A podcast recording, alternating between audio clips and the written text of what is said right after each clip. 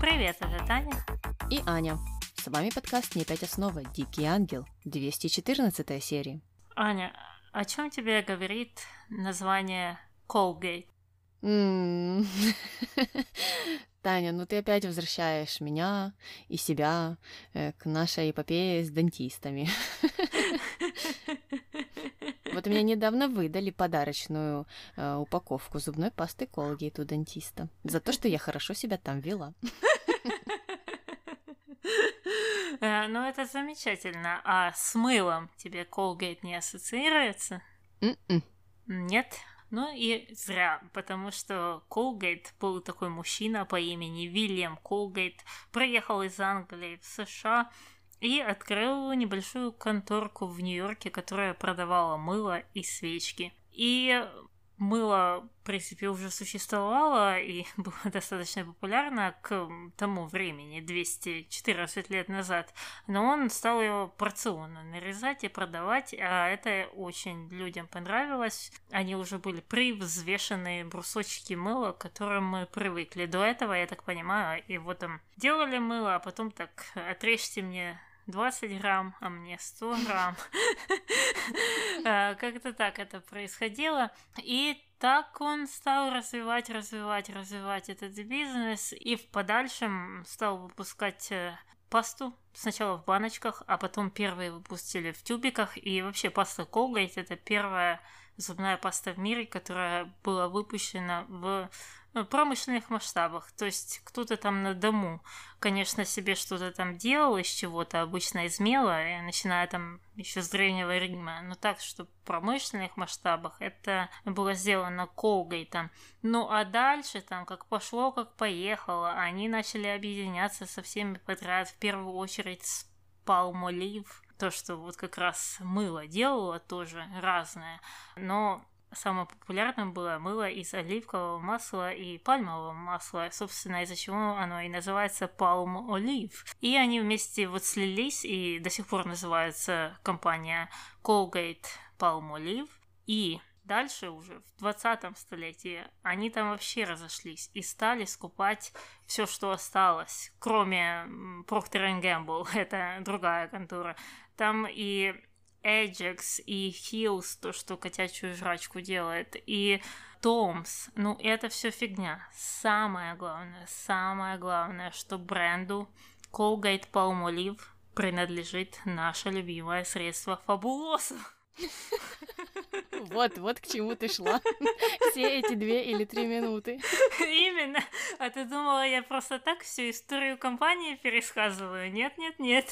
Я должна была до этого довести. Мало того, я еще почитала, откуда же взялось это прекрасное, замечательное средство Фабулоса. Из, из Венесуэлы. Только восьмидесятых прошлого столетия. И оно известно такими красочными упаковками и яркими запахами, скажем так. И, как оказалось, в Латинской Америке очень любят, чтобы все было парфюмированное, включая средства для чистки, а такого у них на рынке не было. И кто-то там из местных придумал, что давайте сделаем такие э, очень сильно ароматизированные моющие, и они не прогадали. Оно очень сильно зашло, и у них там э, даже говорят, так прямо и на сайте Фабулоса было написано, что все в Латинской Америке знают, что если твоя хата не пахнет Фабулоса, значит, у тебя грязная хата.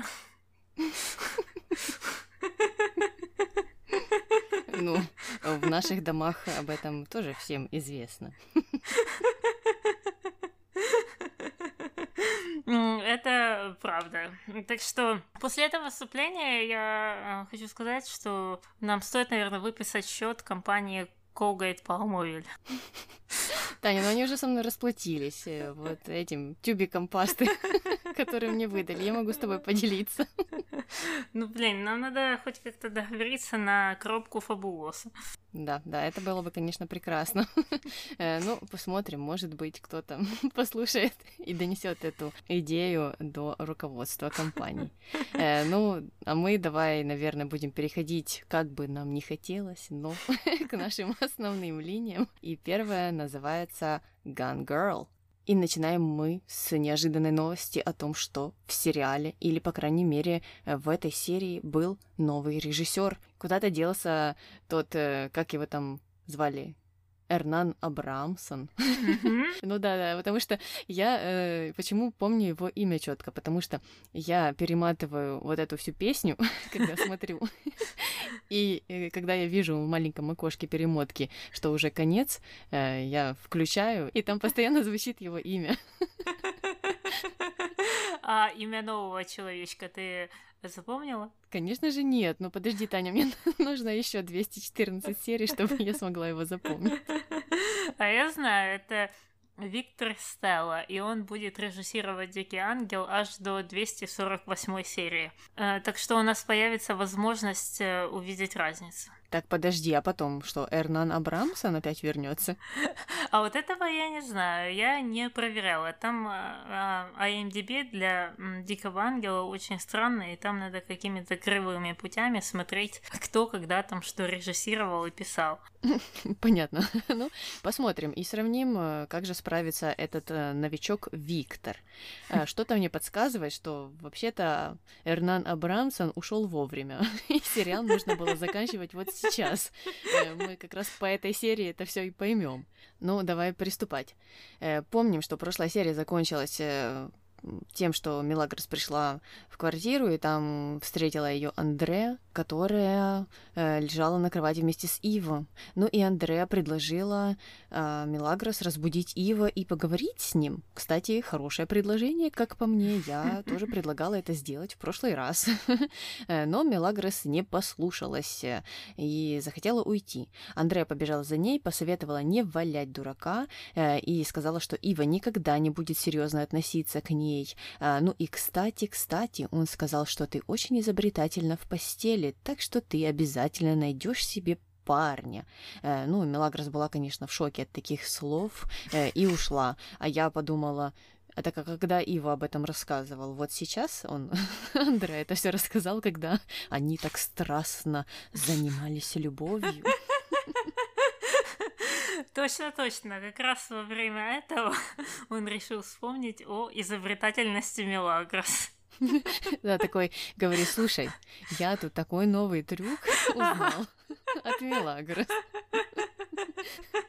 Именно, именно. Ой, ну, в общем, непонятно, что там Андреа себе придумала, ну, и почему Милагрос поверила ей. Милагрос ушла, а Андреа сразу же быстро отзвонилась Пабло, сказала, что все идет по плану, и Пабло очень обрадовался, и все сразу же доложил Луисе, ну, и они там вместе ликовали. А Милагрос спустя некоторое время пришла домой, и здесь, здесь мы уже заметили нововведение нового режиссера. У нас новый траурный макияж, Таня, он... кардинально изменился. Там уже не синяки под глазами, а тушь течет, и тени, и все там вместе смешано. Да-да-да, все, все так и выглядело, и мы не могли понять изначально, что же там произошло. Но Пабло встретил Милагрос, потому что он ее там уже и поджидал в особняке. И стал ее расспрашивать, заметил вот этот ее вид, эм, стал спрашивать, что же случилось, предлагал позвать Глорию, чтобы та, может, ее успокоила. Сказал, что вот уже-то поздно, час ночи, а Милагрос какая-то тут промокшая чуть-чуть, пытался выяснить, что же, что же не так. Ну, а Милагрос сказала, что она вообще-то гуляла два часа там или три часа под дождём, из-за этого она так неважно выглядит. Тут должны были добавить драматизма, но мне кажется, недостаточно. Я бы хотела, чтобы они показали нам тридцать секунд того, как Милагрос плача ходит под дождем по улицам Буэнос-Айреса. Мне кажется, это было бы прекрасно для, для драмы, чтобы повысить ставки. Но они этого не сделали. Ну, Милагрос, признавшись в этом, призналась в том, что хочет уехать, и попросила э, Пабло, чтобы тот ее отпустил. Э, Пабло предложил отвезти ее куда угодно, куда она захочет. Э, но Милагрос не хотела сейчас идти в свою комнату, потому что уже час ночи, и все спят, и она не хочет ков- кого-либо будить. Как странно, как странно, потому что раньше это никого не останавливало. Ну, а Пабло в ответ, воспользовавшись моментом, предложил ей пойти к нему в комнату, потому что там есть вещи Марины, и она сможет переодеться. И Мелагрос, по всей видимости, согласилась. Ну, а мы в этом моменте возвращаемся обратно в квартиру Иво, там, где уже явился Дамиан. И давай послушаем его диалог с Андре. Давай. Я сделал все, как ты просила. Но мне это совсем не нравится. Помочь мне одеть его. Это меньше, что я ожидала от такого джентльмена, как ты. Все равно мне это не нравится. Зато понравится, когда Федерико тебя простит. Я уговорю его простить тебя, а ты, в свою очередь, забудешь все, что видел сегодня. Как ты развратна. Именно поэтому мы с тобой так хорошо ладим. Ладим. Да, ладим. Что ты хочешь сделать с его? Я? Ничего. Твой племянник прелесть. Я его обожаю. Я не знаю, почему сценарий постоянно хочет нас убедить в том, что в Дамиане есть доля человечности. Но это же неправда. Мы что знаем, что ему на самом деле вот все равно. Я не думаю, что он прям желает какого-то зла для его и хочет там расторгнуть эти отношения. Ему просто-напросто все равно. Но тут сценарий нам хочет показать, что нет-нет-нет, вот она совесть Дамиана, посмотрите на нее. Mm-hmm. Ну а я вообще не поняла, зачем он там был. Uh, ну и... Мне не хватало той сцены, где они с Андреа Ива несли по той непонятной лестнице вниз. Потому что они его не несли, они его скинули со второго этажа на диван. Вот и я так подумала, что это нереально просто-напросто. Ну, не знаю, почему Андреа не могла оставить Ива там наверху, но одела бы его сама. Зачем ей Дамиан? Она что, Ива не видела в трусах? В общем, да, такая запутанная история. Дамиана там притянули за уши, чтобы, да, показать нам, что вот он почему-то раскаивается, но делает в то же время гадости. Окей, спасибо, мы и так знали, что он делает гадости, а раскаивания эти все ни к чему. Ну, ладно, поехали дальше. Мелагрос переоделась, спустилась с Пабло вниз и поблагодарила его за помощь. Пабло опять спросил, куда же ее нужно отвезти. Мелагрос ответила, что она хочет на другую планету. Ну, она может еще чуть-чуть подождать, и тогда Илон Маск ей в этом, конечно же, поможет. Но Пабло сказал, что он не Илон Маск, и у него ракеты нет, и предложил отвезти ее в гостиницу. Но Мелагрос отказалась, потому что она уже придумала, куда хотела бы уехать, и сказала Пабло, чтобы тот подождал, пока она заберет книги. Ну а Пабло, конечно же, был в шоке от того, что Мелагрос интересуется чтением. Что? Да, да, я тут э, не понимаю вообще этой истории. Нежелание Мелагрос в этот момент именно забрать э, исключительно книги. Я бы поняла, если бы она просто хотела все вещи забрать и никогда не возвращаться в этот особняк. Это я все поддерживаю. А так э, исключительно за книгами. Странно, что вот наш новый режиссер Виктор решил это подчеркнуть. Ну и странно то, что до этого она не хотела идти в комнату и не хотела никого будить, а здесь она пошла туда за книгами. Ну книги же явно не лежат у нее там на кровати, прям вот так сверху, на виду. Они же где-то спрятаны, ей бы нужно было в темноте там искать их, и она бы по-любому всех бы э, разбудила. В общем, да, непонятная здесь вот эта вот линия. Меня совсем не шокировало то, что Мелагрос интересует книги, меня mm-hmm. вот э, не то чтобы шокировало, но удивило то, что она вдруг решила пойти mm-hmm. искать это все. Mm-hmm. Э, ну, а мы переносимся в монастырь, где утром Каталина устроила какой-то кипиш, истерику, э, и хотела что-то очень срочно рассказать падре. Но падре сказал, что это святой час молитвы, нет, не молитвы, а кофе с молоком. Э, вот молитва и кофе с молоком для падре — это что-то равноценное, потому что ни тогда, ни тогда его нельзя перебивать. Э, ну, Каталина не послушалась, конечно же, и повела его в часовню. Э, ну, а в часовне они уже увидели Мелагрос, которая спала на лавке. Да, мне интересно, что она не пролезла в окно в свою комнату, потому что, как мы помним, из начала этого сериала ее комната как раз была на первом этаже, и, мне кажется, туда можно было бы легко пробраться и заснуть на той кроватке. Но ладненько, возвращаемся обратно в квартиру Иву, и... Там опять нас режиссер Виктор порадовал, потому что он показал нам фасад этого квартирного комплекса, а перед ним была припаркована машина, вот этот огромный трак Иву, вот прям при входе, блокируя вход. Ну, знаешь, там не хватает наших активистов, которые клеят наклейки, там водитель олень, например. Зупини лося, зупини гуся. Да, да. Не хватало этого всего, его бы получил очень быстренько, если бы он был не в Буэнос-Айресе, а в Киеве, например. Mm-hmm. Ну да, странно как-то было. Поставили эту машину, там не пройти, не проехать, мне кажется. И это же она стояла вот с вечера прошлого там, получается. Mm-hmm. Mm-hmm. Ой, в общем, смешной Виктор, конечно, молодец, молодец. Но мы уже переносимся в квартиру, где Ива проснулся и, конечно же, поехал искать Милагрос в особняк. В особняке он уже встретил Лину и Пабло и стал допрашивать Лину о том, где же Милагрос. Лина здесь странно отреагировала. Она так посмотрела на Ива и сказала, что он дурачок, потому что Милагрос же с ним была точно, и что вот Милагрос же дома не ночевала, а значит, она, ну, точно-точно была с ним. Э, ну, и Иво, глупенький, забыл ее в квартире. И вот приехал, теперь Лину допрашивает.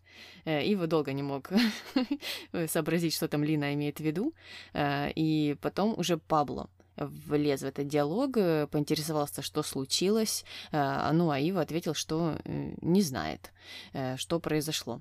И в этот момент Луиса уже подослала Марту с платьем Милагрос, которое та якобы оставила у Пабло в комнате. Ну, непонятно, она оставила, не оставила, может быть. Ну, и Марта спросила Пабло, что делать с этим платьем.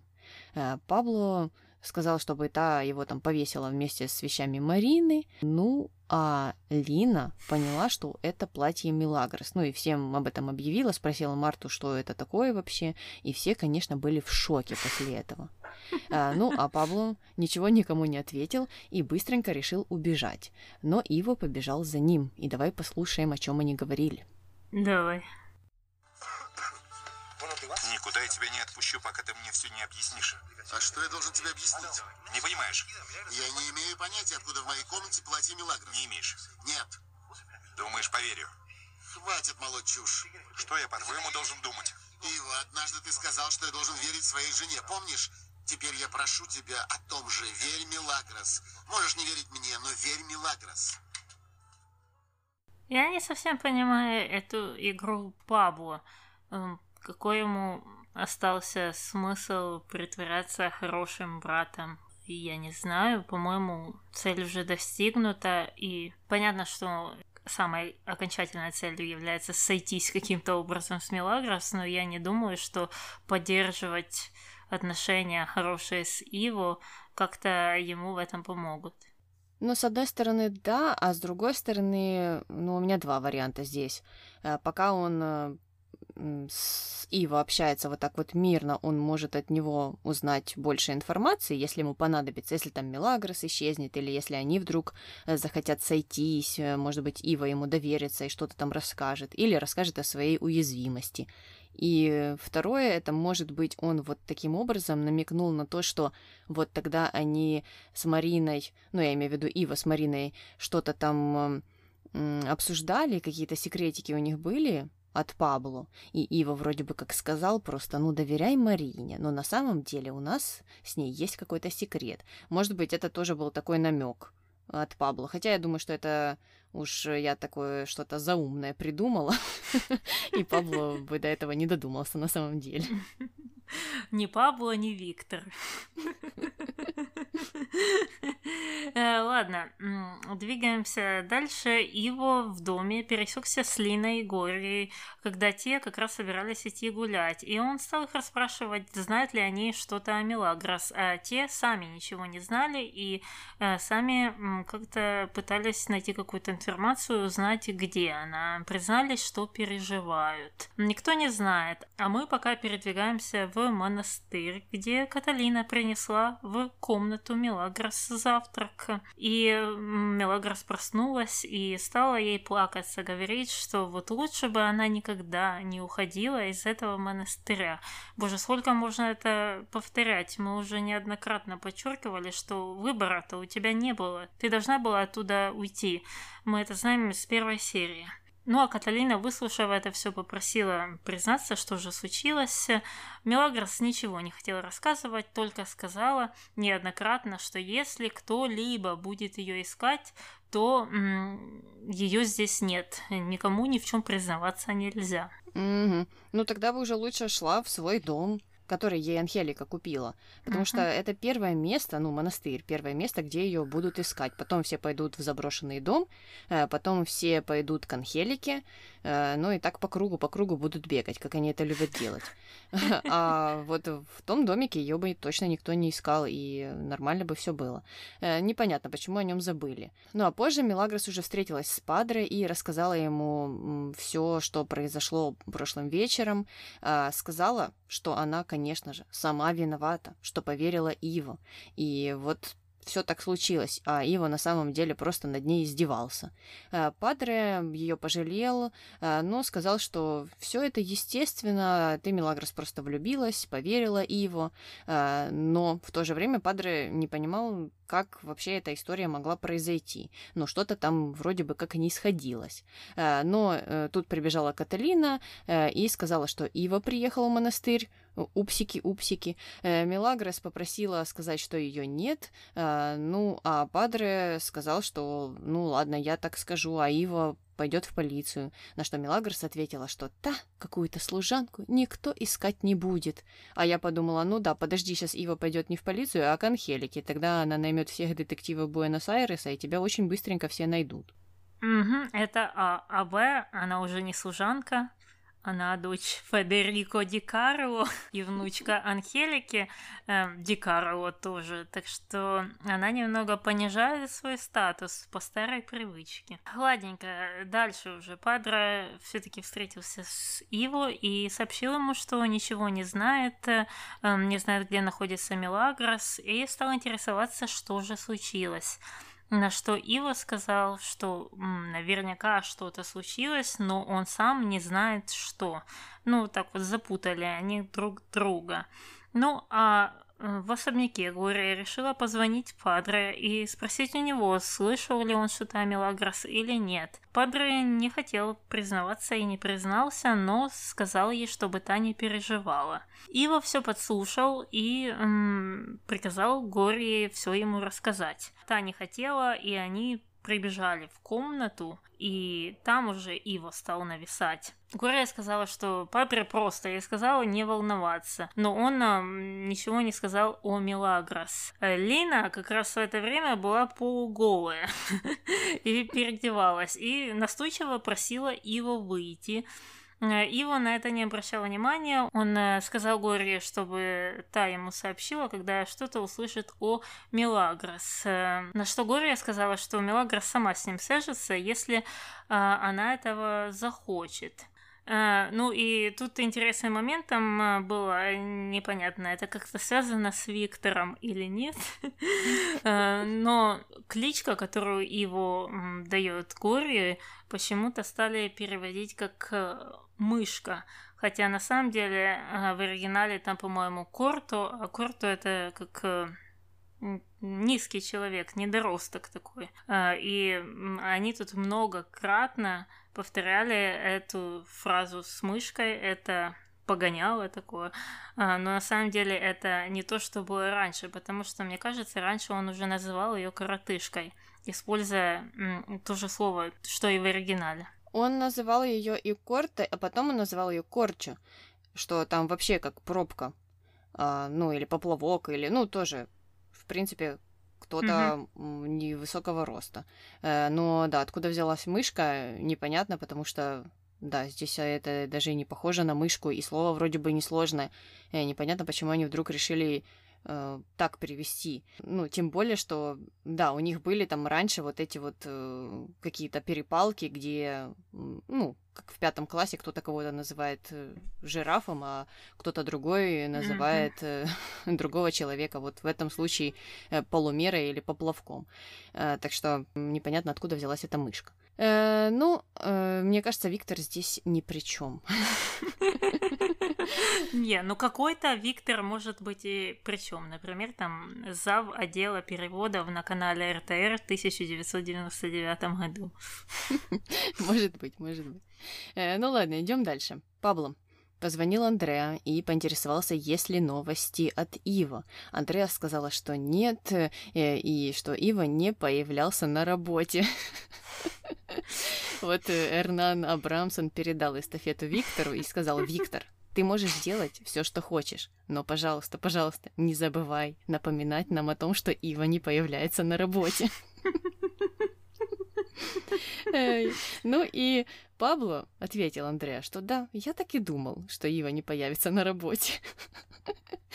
И попросил держать его в курсе. И потом, уже когда положил трубку, он там прям ликовал, был рад, что все идет по плану, что они точно не помирятся, и даже провозгласил тост за себя любимого.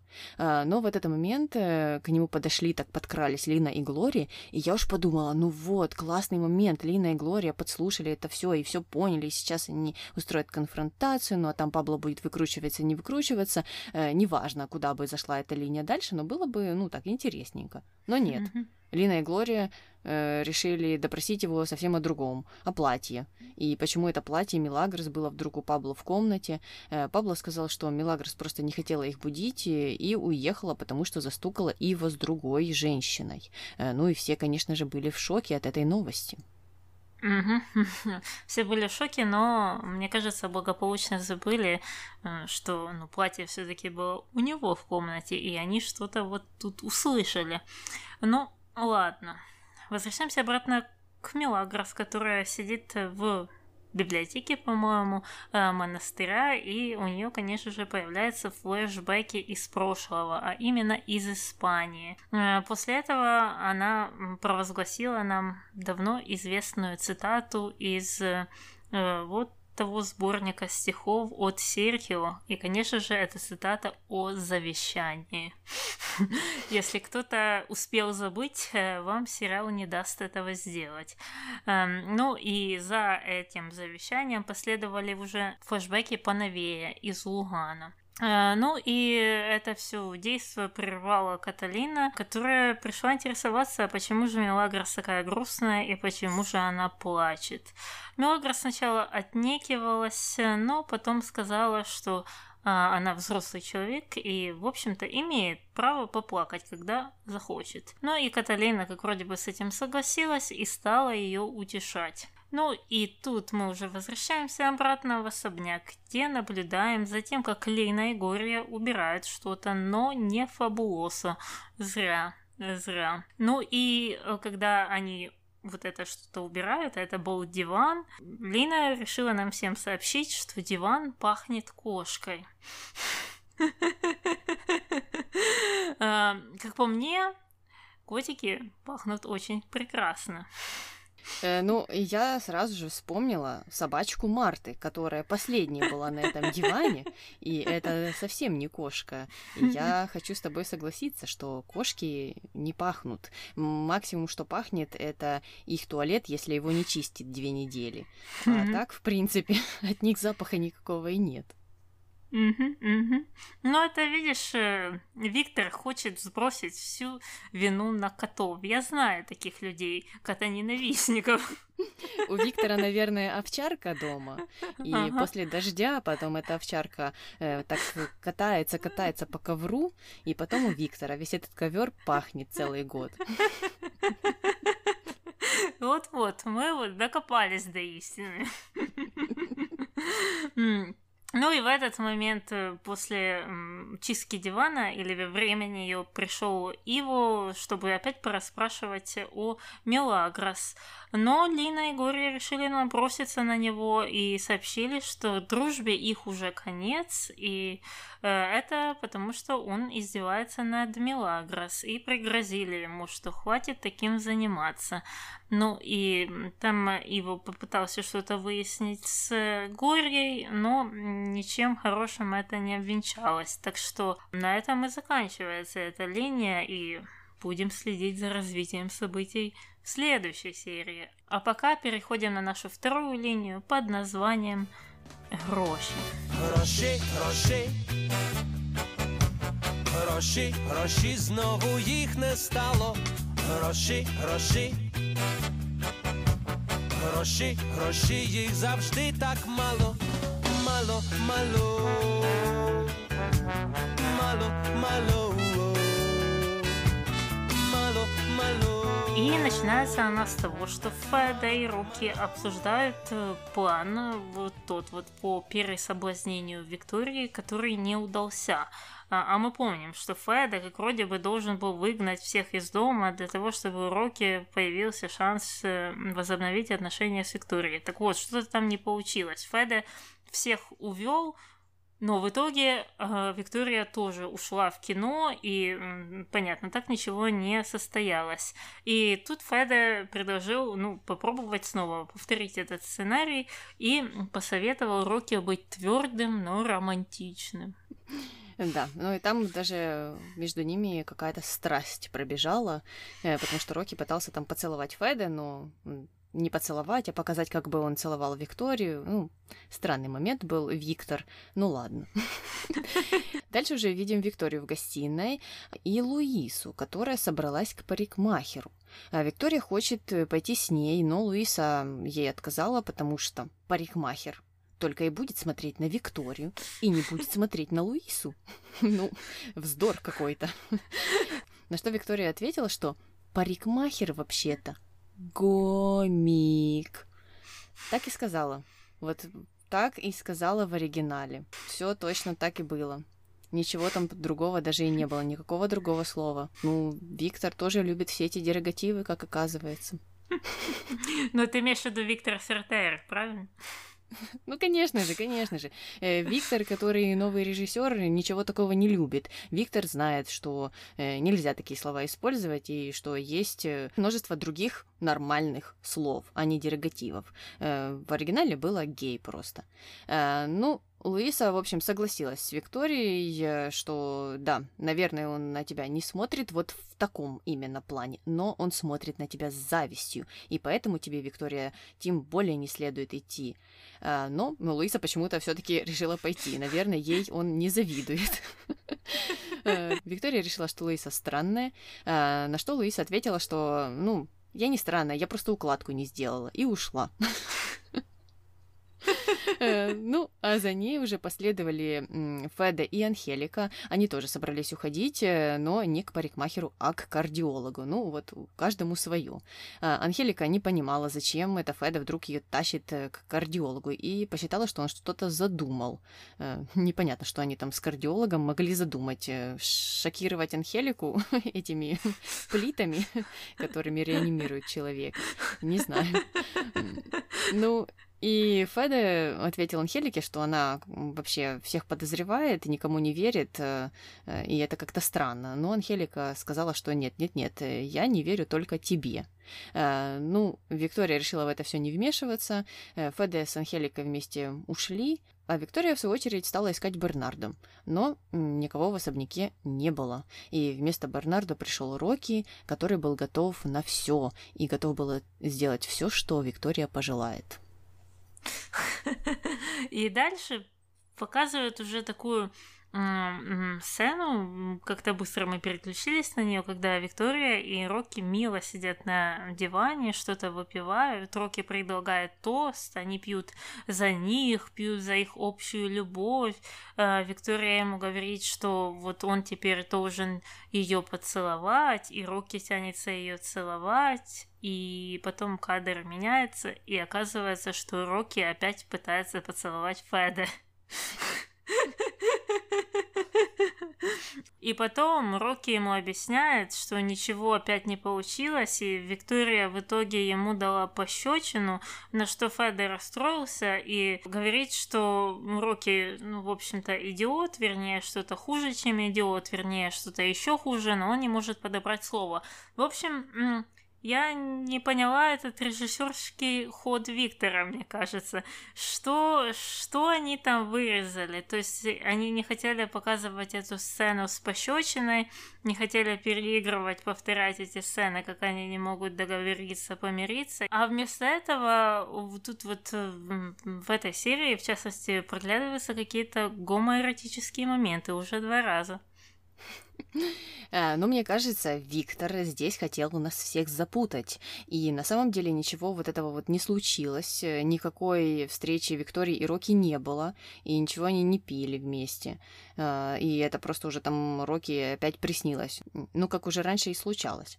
И мне кажется, да, что Виктор посчитал, что будет скучно нам смотреть опять на эти ссоры. И просто это вырезал. И вот вставил такой обманный маневр. Угу. Понятно, понятненько. Ну ладно, двигаемся дальше уже на саму Викторию, которая решила пойти и допросить Бернардо о ее родителях и почему они так стремятся помирить ее с Рокки. Берни ничего не знал и посоветовал спросить самих родителей. Но за этим как раз там явился Рамон, и она решила уже его прижать и поспрашивать. Рамон сказал, что, ну... как мой, мой друг, он просто очень прекрасный, красивый и молодой, из-за этого они его так и полюбили. Но Виктория, конечно же, этому не поверила и посоветовала э, сказать Рамону правду, которую он, по всей видимости, рассказал. И дальше уже двигаемся в комнату Феда и Луисы, там, где они обсуждают Рокки. Э, Феда не в восторге от него, он называет его идиотом, но все же он богат, а из-за этого нельзя такое упустить. И ради этого он даже готов стать дедом. Тут у всех мужчин постарше какая-то проблема с дедовством, как мне кажется. Да, словно это как-то повлияет на их потенцию. Ну, в этом ключе они только и думают. Ну-ну. Но Луиса была очень, кстати, против этого. Но Феда все-таки стал ее уговаривать, сказав, что нужно, нужно все-таки их помирить, а то вдруг Рокки со своими миллионами уедет. Ну и в этот момент как раз в комнату врывается Виктория, которая посмотрела на своих родителей, которые вроде бы опять хотели ей что-то там про Рокки сказать, и стала им громко, пригромко в лицо смеяться. И это был достаточно интересный момент, и мне понравилось. Mm-hmm. Э, ну, а на кухне Рамон как раз признался Рокки, что Виктория знает, что Рокки не миллионер. Э, Рокки вообще не понял прикола, сказал, что да, это не новость. Э, ну и здесь Рамон как-то очень криво, но пересказал Рокки с горем пополам всю эту историю, которую он придумал ранее. Ну, а Виктория в это время пересказала ту же историю Иву и боялась, что если родители узнают правду, то сразу же уволят Рокки. Ива посоветовала воспользоваться ситуацией, сделать вид, что они помирились, а потом уже после этого рассказать правду. Ну, в принципе, решил потроллить их. Ну, а Рокки в это время уже на кухне плакал и не понимал, зачем Рамон сделал его миллионером, чтобы потом все отменить. Ну, в общем, у Рокки совсем крыша поехала, э, и он стал уже грустить, что потерял все деньги. Рамон объяснял, что это просто он придумал и хотел так спасти Рокки, чтобы его не выгнали. Но Рокки ответил, что все равно придется уйти, но тут пришла Виктория и попросила Рамона об одолжении, но непонятно о каком, потому что здесь линия закончилась. Да, но мне кажется, она прислушается совету Иво. Посмотрим в следующей серии. А пока переходим на наши маленькие, на третью без названия. Возвращаемся в монастырь, а именно на футбольное поле, где Милагрос встретила какого-то мальчика на костылях и пошла к Пандро узнать, что же с ним не так. Давай послушаем. Давай. Что с этим мальчишкой? Нандо? Да. Он уже у нас пару недель. Врач сказал, что с ним все в порядке, но он не ходит. Как это может ходить? Дети не ходят. Не понимаю. Он отказывается ходить. Ему пришлось в жизни несладко, Чилито. Он боится жизни, понимаешь? Боится. Ничего не понимаю. Чилито. Что я могу сказать? Может ходить и не ходит. Ничего не понимаю. Он фикосоматик. Что? Ну, неважно. Таким странным образом он как бы просит возможности остаться здесь, где у него есть пища, кров над головой, любовь, а на улице опасность, безразличие. Аня, ты знаешь, кто такие фикосоматики? Это люди, которые думают, что они фикусы. Это люди, которые любят есть фиги.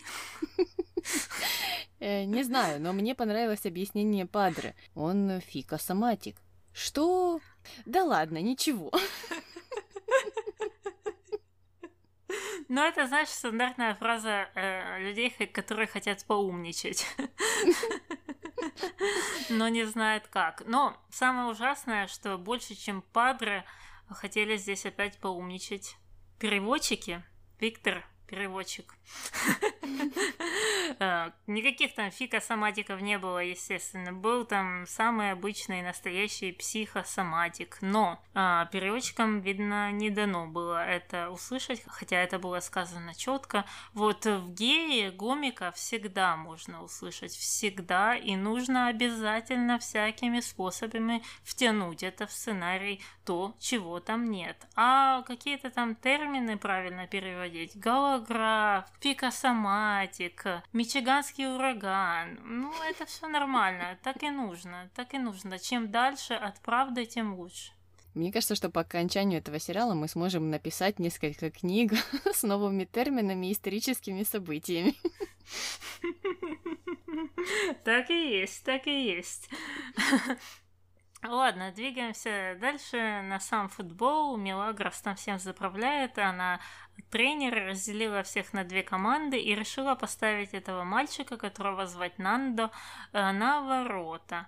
Ну, а позже м, прибежала к Падре и сказала, что что-то пошло не так, потому что она забрала у Нандо костыли, выбросила их, а он, зараза, все еще не хочет ходить.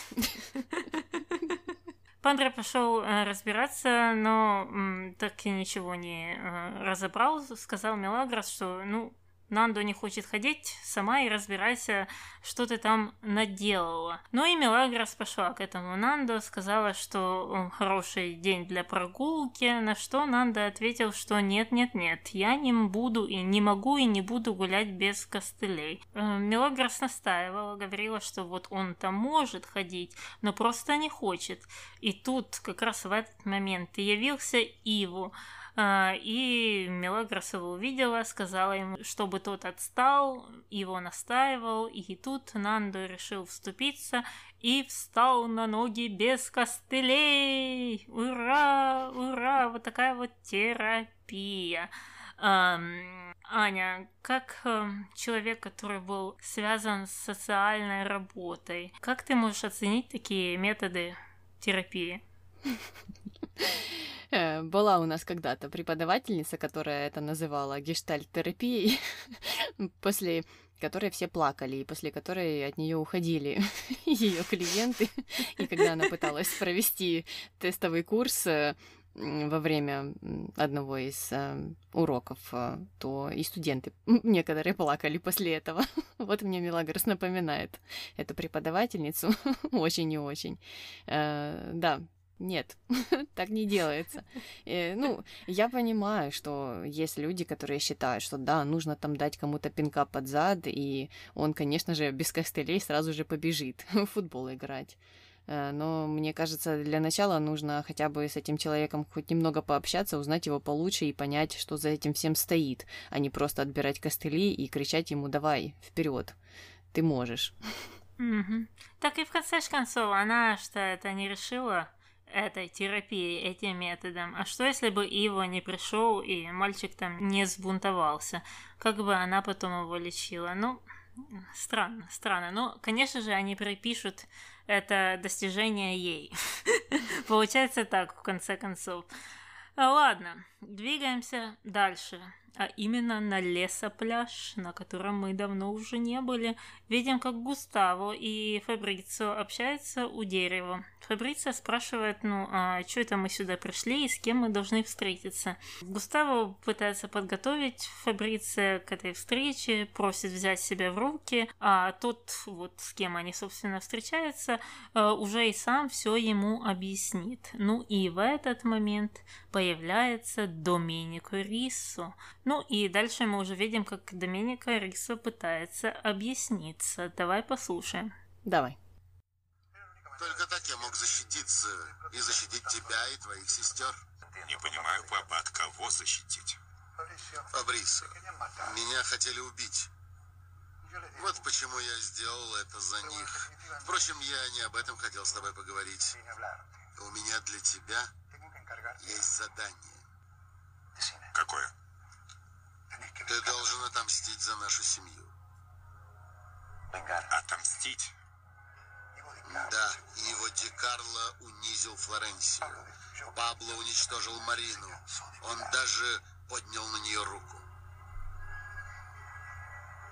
Мерзавец.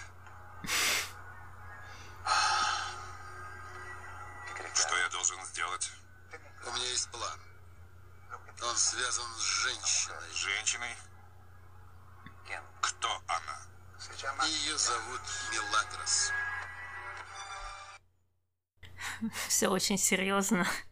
Они так, они так говорят по слову, чтобы добавить драматизма.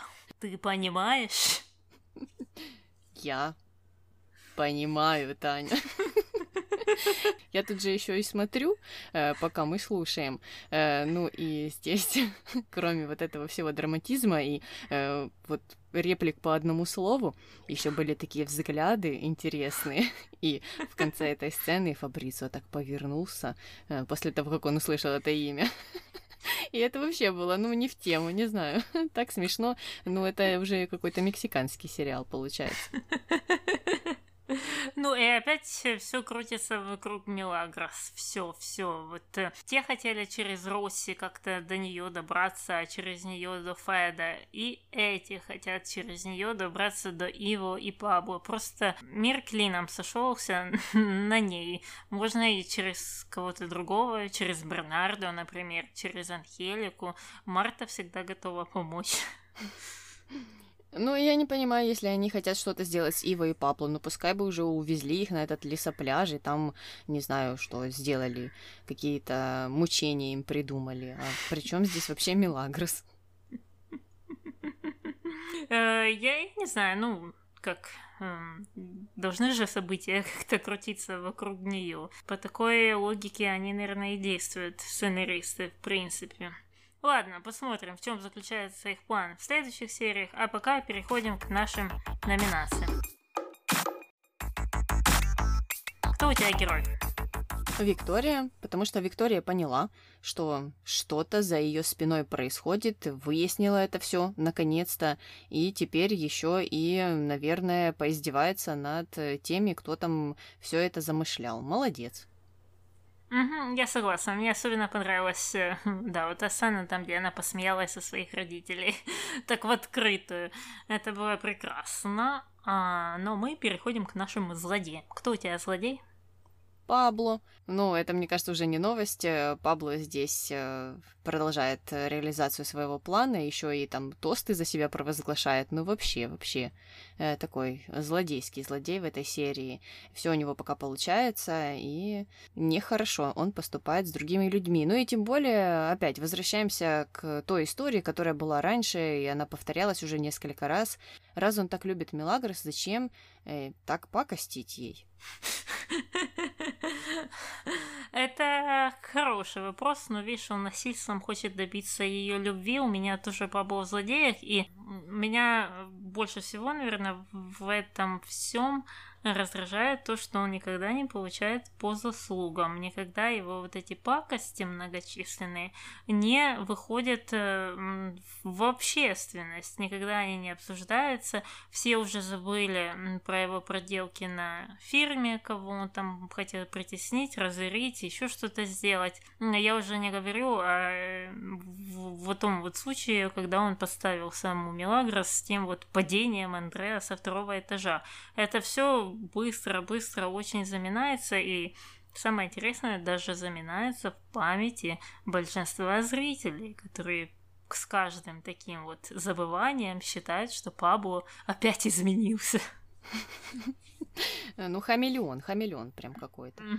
Ладно, давай переходить к дуракам. Кто твой дурак? Я записала Милагрос за ее эм, костыли, за то, что она их выкинула э, в попытке вылечить этого мальчика Нанду. Это, конечно, терапия э, мне не нравится. Она напоминает многие похожие терапии. Там дразнить э, людей, которые заикаются, чтобы они перестали заикаться, или там картавить в надежде, что те люди взбесятся, там перестанут э, картавить. Это все в одно и той же степи, и это никогда не работает, и, мне кажется, наоборот, приводит к ухудшению прогресса. Ну да, это такие псевдотерапии.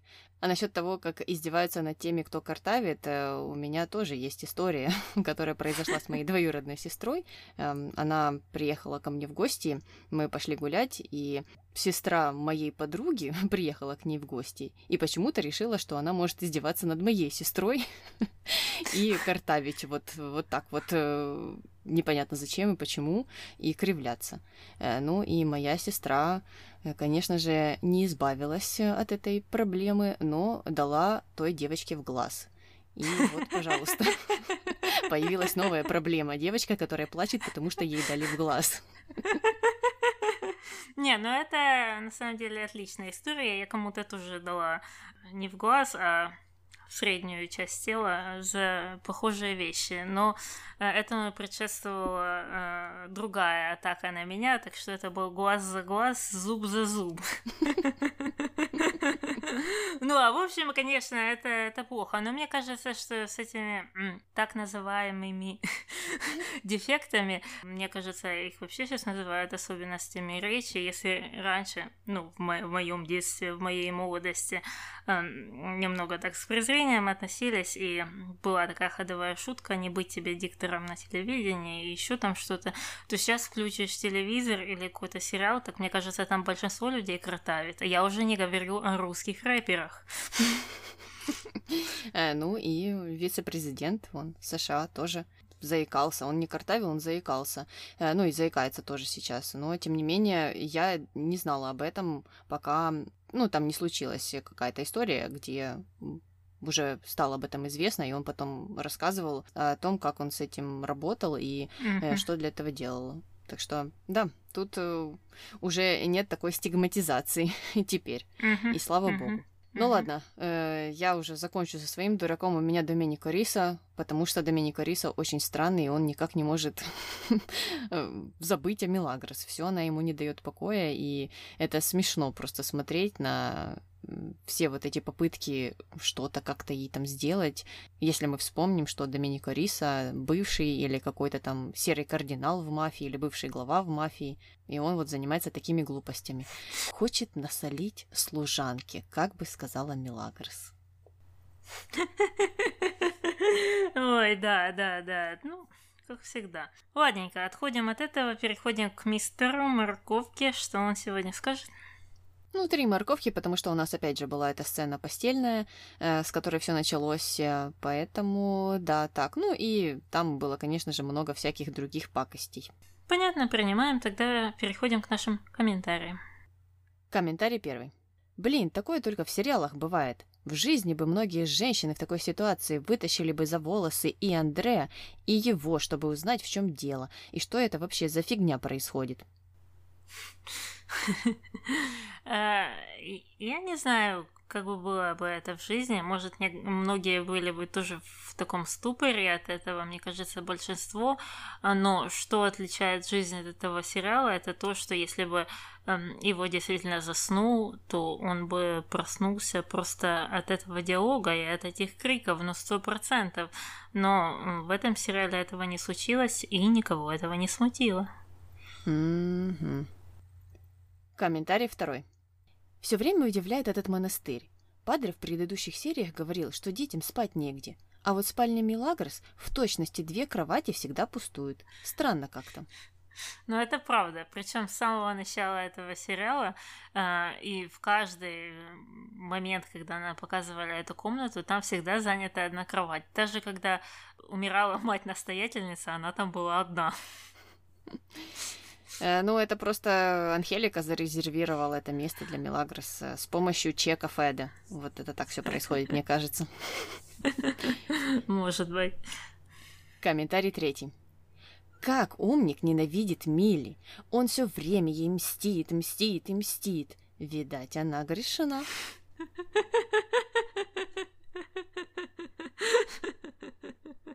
Ну, как-то так, да?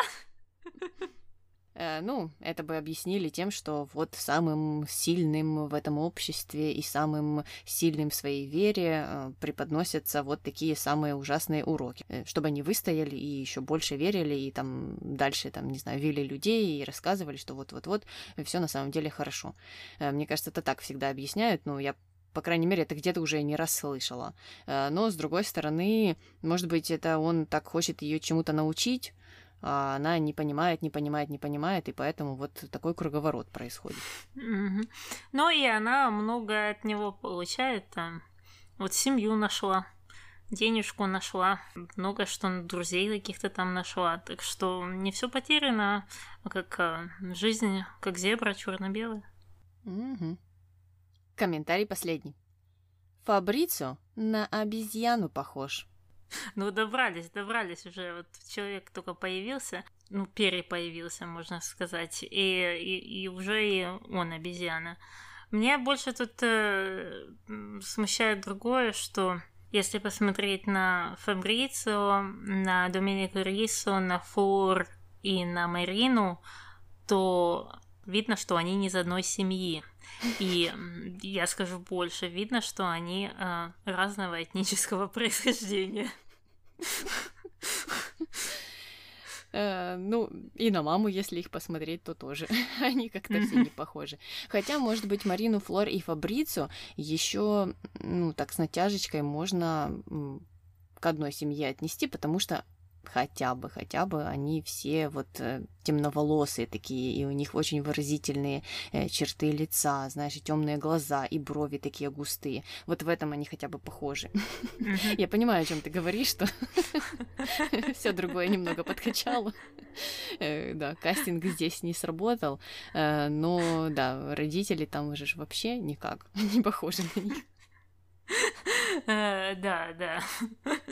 Ну, а в итоге на обезьяну там никто не похож, все равно. Я бы могла сказать, кто похож на обезьяну, но, наверное, не буду. Пускай сами догадаются. Ну и ладно. Это останется загадкой, а мы тогда переходим к нашим прощаниям. С вами была Таня. И Аня. До новых встреч. Пока. Так интересно, у меня по воскресеньям шум больше, чем, ну, фоновый, чем по средам. Я не могу понять, в чем дело. Хм, не знаю даже. У меня, кстати, у вас похолодало? Чуть-чуть, но это не важно, потому что у нас стопроцентная влажность каждый день. Понятно. Что у нас так с утра было достаточно прохладно, но сейчас нет, сейчас двадцать четыре. Не, у нас это, у нас восемьдесят, сколько там было, не знаю, восемьдесят шесть сегодня, и тупо девяносто пять процентов влажности, это ужасно. Угу. Так, ладно, так, так, так, все, сейчас я буду считать. Угу.